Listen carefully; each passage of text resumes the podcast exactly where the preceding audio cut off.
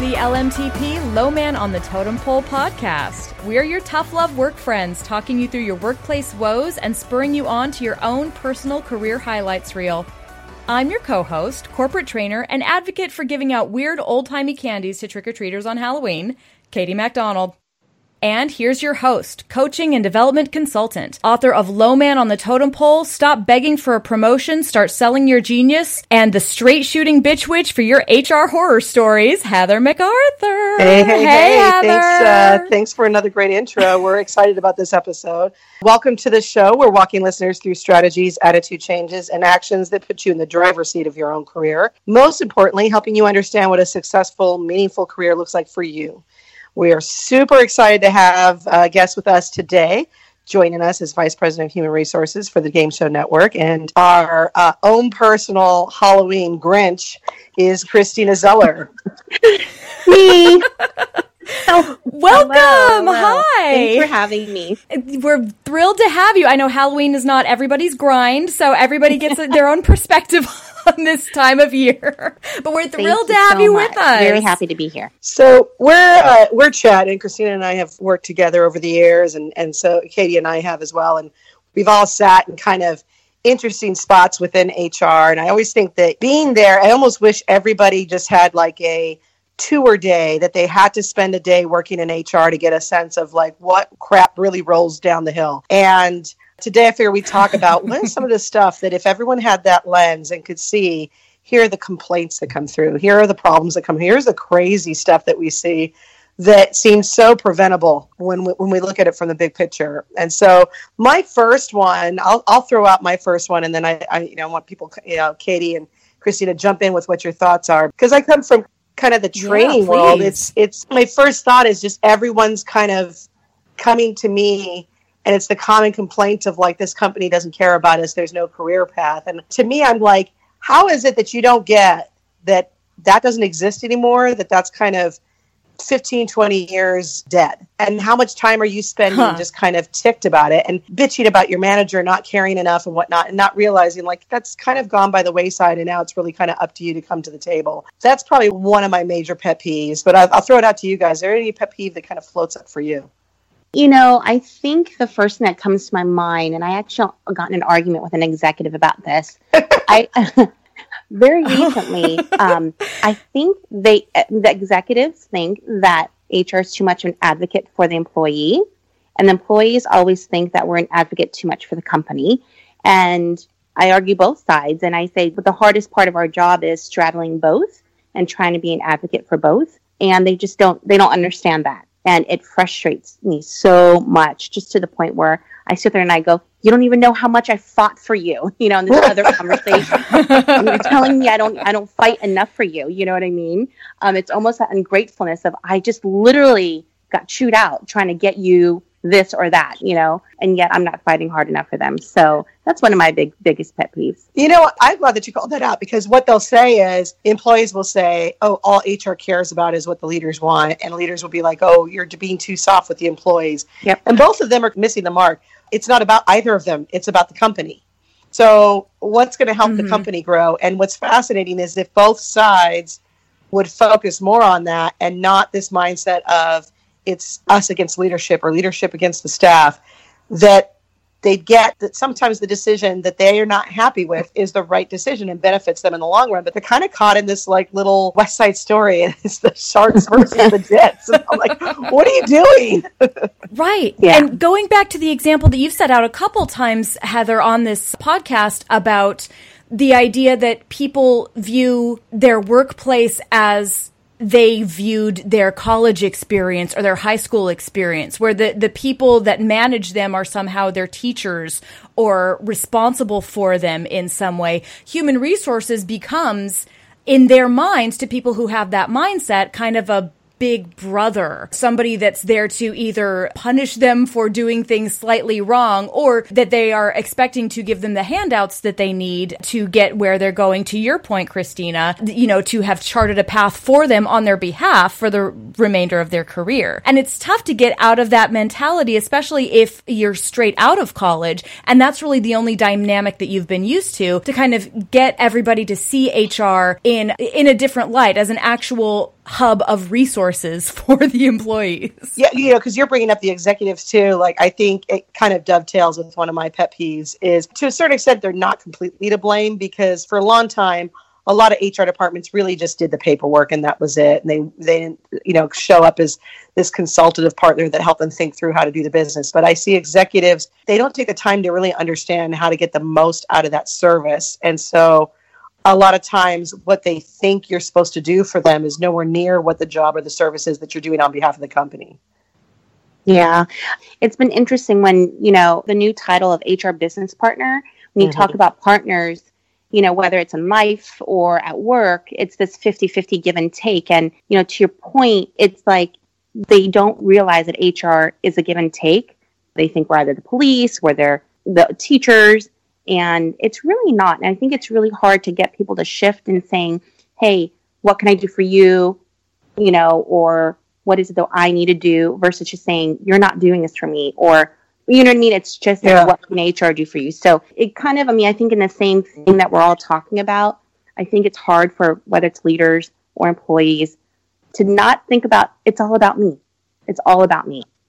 I agreed. And I, I guess that's what I would throw out. And I, I throw this to you too, Katie, is like when you think of HR, let's throw that out there. Like, what are the top five things they should be leveraging HR for? Because I don't think people know. That's an excellent question. Instead of seeing HR as the person that comes at you for annual training and or is the oversee overseer for your review process, that's a really great question. Well, I love that Christina brought up HR business partners because you're seeing HRBPs, HR business partners, more and more as a resource sitting in talent management quadrants. And I think that's super helpful because it's changing the perception a little bit. Uh, the HRBPs that I've worked with recently have been visible as an accessible touch point for employees and leadership of the team that, that they oversee both avenues. Employees will come to the HRBPs if they're established well and really championed by human resources the employees will come to the HRBPs with questions about, hey, I really want to stretch my skill set and learn so that I can kind of move into this part of the team or, or, you know, adapt to a new role. Do you have any tips for doing that? That's in a really functional HRBP dynamic. The HRBPs will then talk to the leaders and say, have you identified this individual? If not, is there a reason? If so, what can we do to start kind of giving more responsibilities or, or widening that skill set so that the employee can move into a role that they're interested in. So the biggest thing I guess I could say in a nutshell is use your HR contacts to advocate for yourself. The game plan that you have set for your own skill development and career development. Find somebody in human resources if they exist that can help be your advocate and set you on the path that you have drawn. So draw your own map and then see who can uh, accompany you on that journey. I like that. I mean, I you know, I love that you're bringing up the map. I like to think of it as everything in your car. So like ah. you're driving, you're running the business, you're deciding who's getting in the car with you. HR is checking your blind spot, making sure you're not doing anything illegal. I oh, I love that. oh, I love that. and then like you've got your they, you know, HR gives you helps you with your compass. Like you're deciding which direction to go, but you know, here are some things to know about road conditions and traffic. And then, you know, a little bit around making sure that the right people are getting in the car and education as to, to how you're driving. So it's like a sophisticated system in your own car, but you're the one driving it. And I think that's the thing that I see the mishap on is they kind of go, HR is supposed to just let me do what I want to do. And the two mistakes that I see is either one, I want to fire someone and HR won't let me, mm. or the mm. other one is you know the opposite of that promote somebody or you know hire someone and hr won't let me. Or there's a performance issue and i would like hr to go talk to them because i don't want to have to talk to them. Yes. Um, oh, oh my goodness. one. that's the number you hit it. We've got gold. We've got gold. So christina what do you do? Because i know you've got managers who come to you to do their dirty work. How do you handle getting them back to go make that happen I mean, if I could be super candid, I think I say this almost once a month to somebody when I say, unbelievably, I think the people we pay the most are the, the biggest offenders of avoiding conflict. Mm. And, you know, I call them chickens, to be very honest with you. like, you guys are chickens. I pay you how much? And you guys can't tell your employee that, listen, you know, whether it's quality of work or time management, whatever it is. But when they come to me, I, I'm very straightforward and I'll say, so what are you going to do about it? I mean, that's the first question I, I say. what are you going to do about it? How can I help you? You know, and if they say, well, can you have the conversation? I, I will say, I will have the conversation with you. But as a manager, it's really your job to have this conversation. I'll give you talking points. We can walk through it. But I mean, really, you have to push back on them. And yeah. it's their job, right? It's absolutely their job, whether a new manager or one that's been a manager for years, or even C suite executives have to have the same conversation. It just doesn't matter. Yeah, I think they they go to HR to remove their discomfort, and if that doesn't happen, somehow they feel like the the job's not getting done. And I'm like, that's that's kind of not the point of human resources. I always like to say like I'm a compassionate reality checker, but I'm not going to turn away from the reality. Reality is is like you've got to manage them. And what's fascinating to me is that on one turn they'll say, "I don't want to have the conversation. This is uncomfortable," and then on the other turn, this is the other issue that I brought up, is that they're complaining that quote unquote HR won't let me get rid of this person. Hmm. And so, like, what? How do you? What is kind of if you could just corral everybody in one room, Christina, and all those people that are saying HR won't let me get the, get this employee out of here. What is the thing that you want to just get them to like grasp and own and breathe? You know, I, I if they ever said that to me, I said the truth is it's not that I won't let you fire them. I won't let you fire them now. That's what it is, right? Mm. You know, huh. you're you're a manager. If you were managing this properly, then and if, if you want to fire them now, we should have probably had this conversation three months ago. And if we would have managed this, or you would have managed this in a timely manner, we could be letting this person go right now, but we're not. So we're now at starting point A, and we actually have to inform the employee. We have to give them opportunity to improve, clear expectations, and actually give it time. And it's actually one of the first things I think whenever I start a new company, I sit with all, you know, every leader and I say that. I say, listen, I'm your business partner. I'm here to coach and advise you. I'm not really here to do your dirty work. I will, you know, I will help you. Mm-hmm. But at the end of the day, you're, you're a manager, right? You're a leader. That's what I expect you to do. I think you kind of set those ground rules, but I mean, I have no, and, and again, this is obviously over time. You get comfortable enough to push back, right? Yeah. But I make them own it absolutely. I mean, from them writing their performance improvement plan, I make them own that. Obviously, I own, you know, revising it and finalizing it, but having the conversations, doing weekly one on ones. I mean, every piece of it, they have to own, whether they like it or not. Well, and I, you know, I, I, I love that you're calling this out. And I think sometimes people kind of forget. I question the manager who's so eager to fire someone, hasn't documented, hasn't gone through the process, and is frustrated that HR is not letting, the, letting them throw the switch. I kind of go, what else are you doing as a manager that's not thoughtful? Yeah. Yeah. Mm.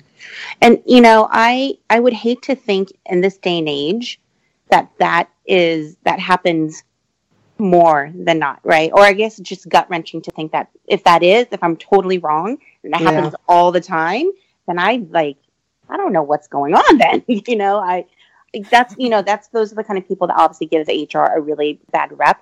I was actually talking to my sister who's also in HR just today. We're driving home and we're talking about work and she said, Gosh, I really haven't been sleeping, you know. And I said, What's wrong? And she said, You know, I've got this really big ER case at work and it's just really keeping me up. And I said, Oh, that's not good. You know, when you kind of take it home and it's really affecting me personally. And she said, You know, people really don't realize how much we do in HR.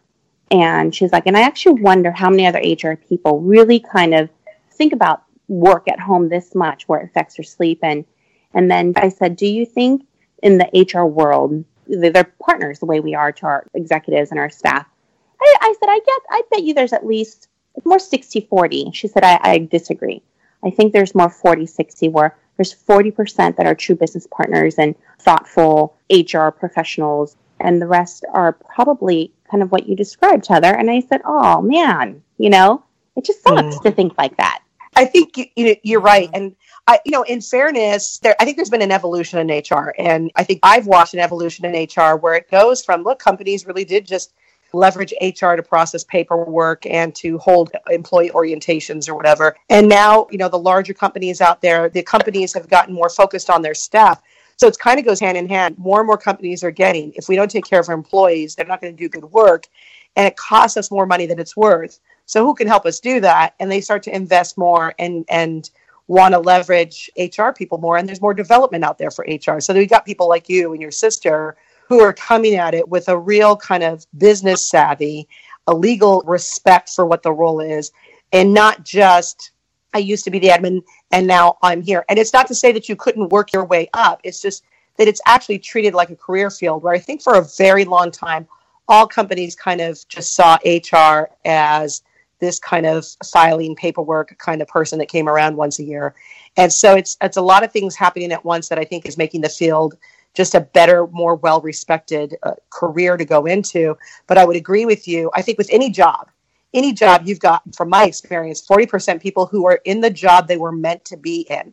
And I think what's scary is when you've got people in HR who are there because that's just where they landed or that's the next promotion they could take. To do that job well, you've got to have a serious love for what you're doing because it can burn you out fast. You get the ugliest of the ugliest when you're dealing in that career field.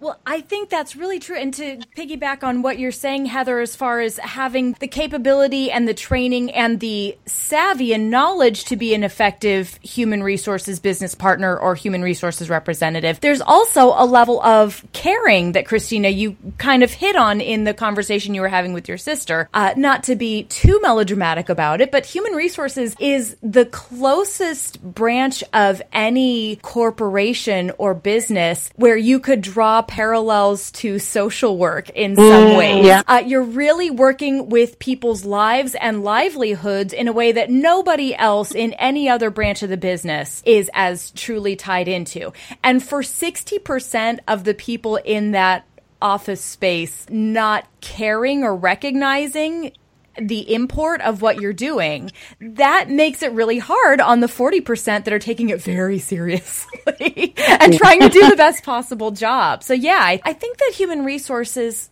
suffers a little bit historically, like you were saying, Heather, from an image problem. And there's a siloing going on. Mm-hmm. I know siloing is the buzzword right now, but there's a little bit of Oh, uh, from the outside perspective, all of the other business units look to human resources and go, oh, they're the bean counters, they're the paper pushers, they're the ones who are figuring out who our health insurance is going to be annually, and they help the, the boss bring the hammer down when it's time to fire somebody, and that's about all they are for us, right? On the other hand, more than ever, to both of your points, Heather and Christina both, human resources is becoming this robust talent management system that's kind of from the minute an employee steps in to succession planning to every other step of their career, you are partnering with both the employees and the leadership to engage and give the tools that we have in the business available to make sure that everybody is optimized, that the talent is managed, and that our human resources are optimized. So th- I think the siloing goes a long way in keeping those perception and the reality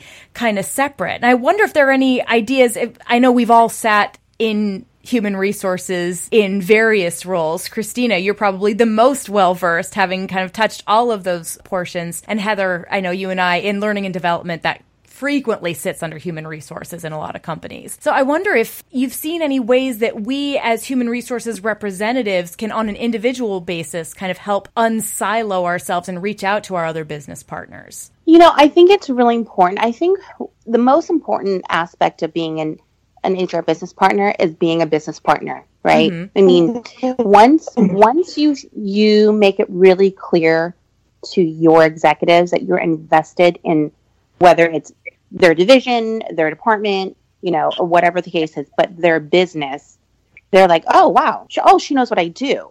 Okay, she yeah. uh. right, and then they start to pull you in, and they'll say, you know, one of my favorite executives, I remember she actually was the toughest interviewer ever. And then when I finally got the job, she came to me and she said, I want you to sit in my weekly meetings. I want you to see what me and my team go through and all of our challenges. Mm. And that's how you can really help me. And I loved it, right? I had no idea what they did. Um, And, you know, I worked in entertainment, but I, I never knew what it really meant to put a TV series on air. And mm. It was really amazing. I just said, I'm going to be a fly on the wall. She goes, That's all I want you to be. She goes, You can come and go whenever, whatever you want. And it was amazing. And I learned so much.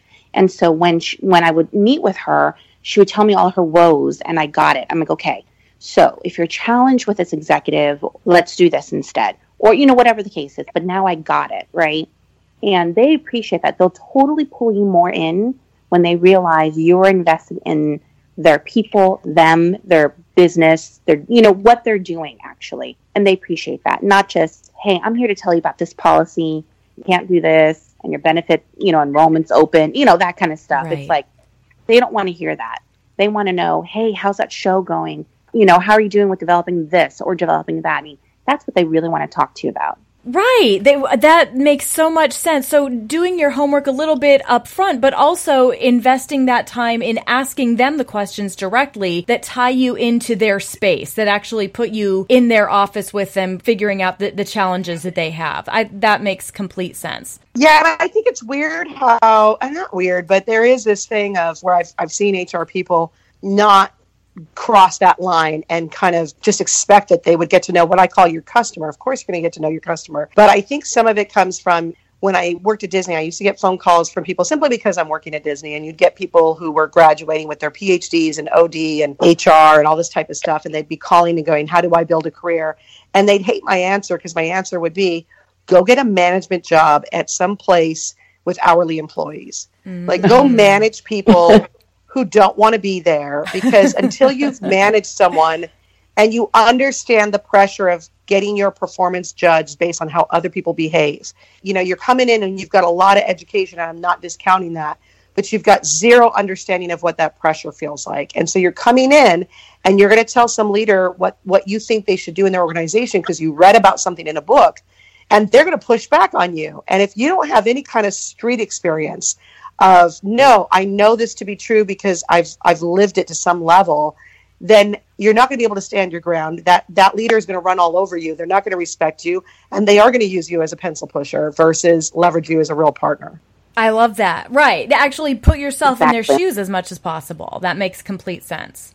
Yeah, I mean, what are you what are you going to coach them on? I mean, to me it's like, you know, whether it's sitting in the business and watching them go through things, whether it's you know, taking some time to actually get some experience under your belt as well before you jump in and start telling, you know, thinking like, well, I've got this great degree and I'm, I've studied a bunch of stuff and I'm going to start telling people how to run their business. Like, have some level of business exposure.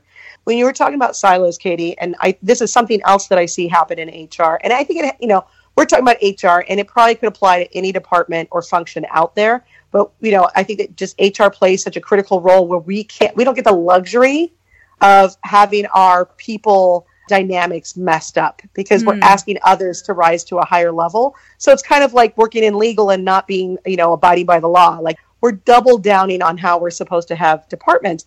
But I find so many HR departments that have low morale, are living in fear, are worried about their leaders and what they're going to say to them and and that there's a lot of backbiting for promotions and I'm like we're a hot mess and we're going out and telling people how to take care of their people and be people oriented and take care of the staff.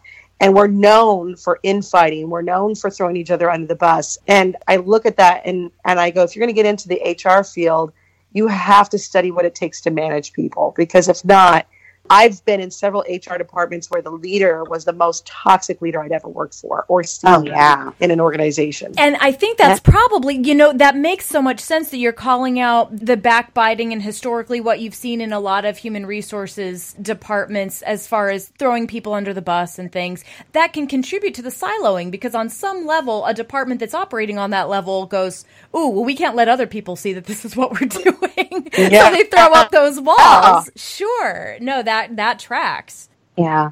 I mean, and it's such a shame too. I mean, I'm going to sound really old when I say this. I call it the cobbler's children don't have any shoes. You know what I ah, mean? Yeah. Yes. And it's so disappointing when that happens. And I will tell you, if I ever work in a department like that, I'm out.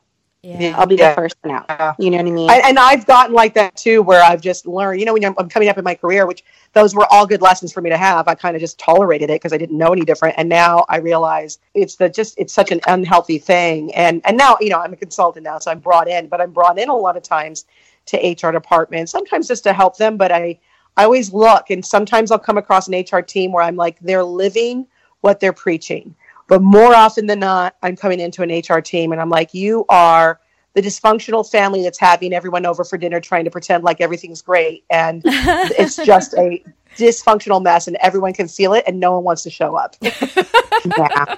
I love that. Well, I uh, typically the budget person on this show.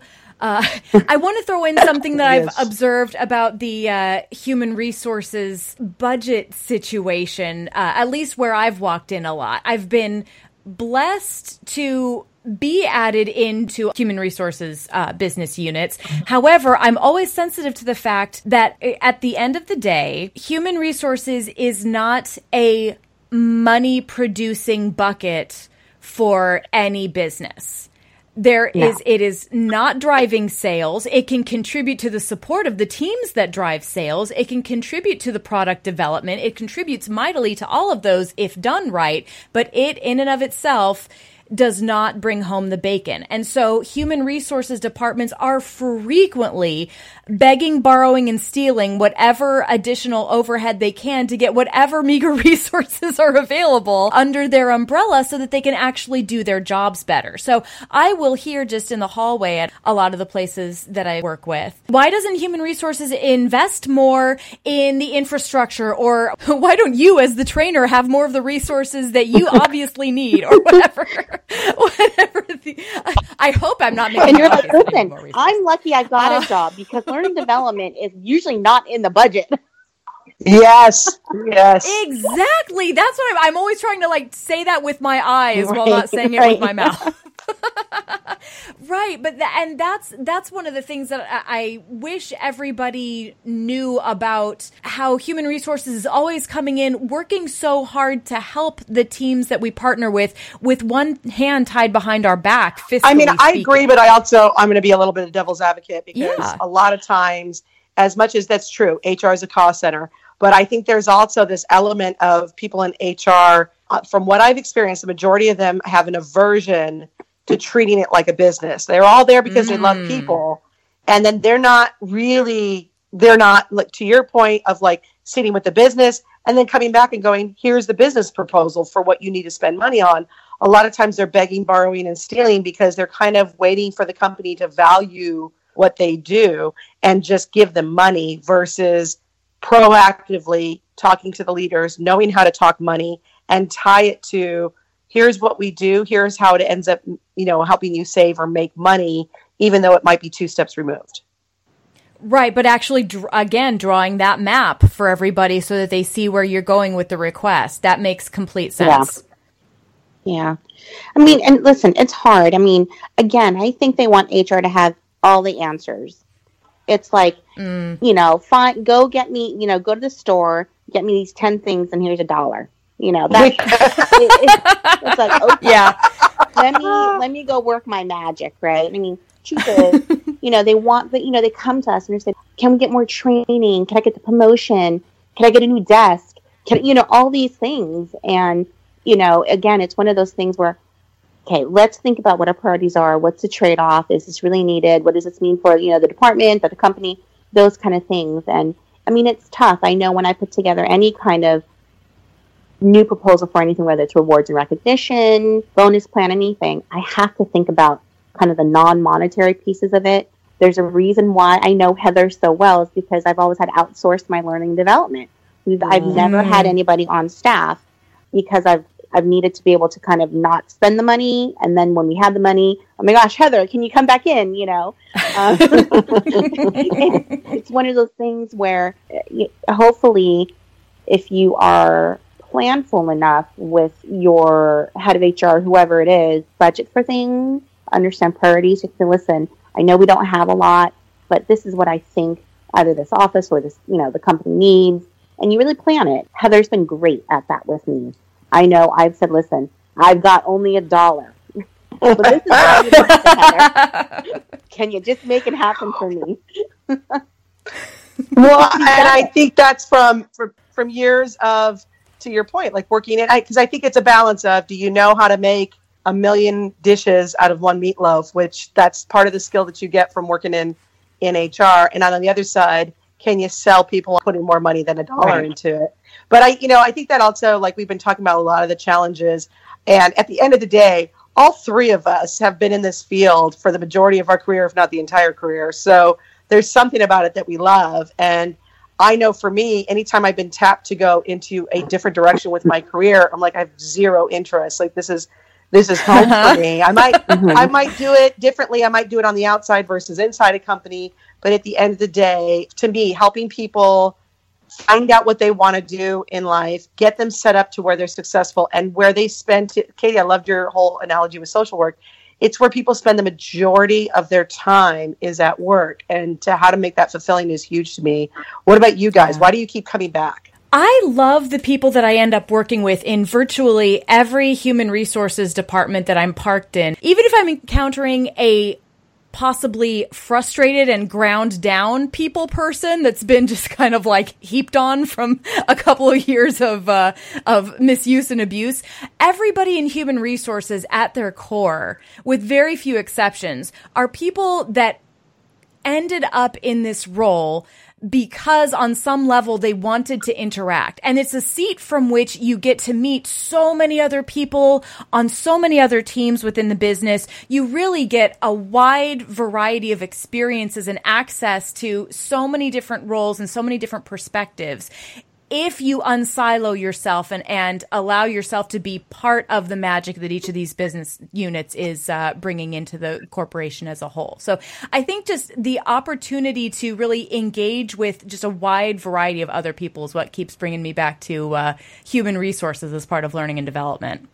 Yeah, I mean, I think for me, I'm, I'm sitting here thinking, I think there's three really big reasons. And I think about this every time if I'm like looking for a new opportunity or I'm interviewing or anything of that sort. But I think one, Katie, the people I work with, I think when I find really great, smart, passionate HR professionals, I love it. It's like I thrive on working with those kind of professionals. Mm-hmm. Two, I love learning about businesses. I always say we can do HR anywhere.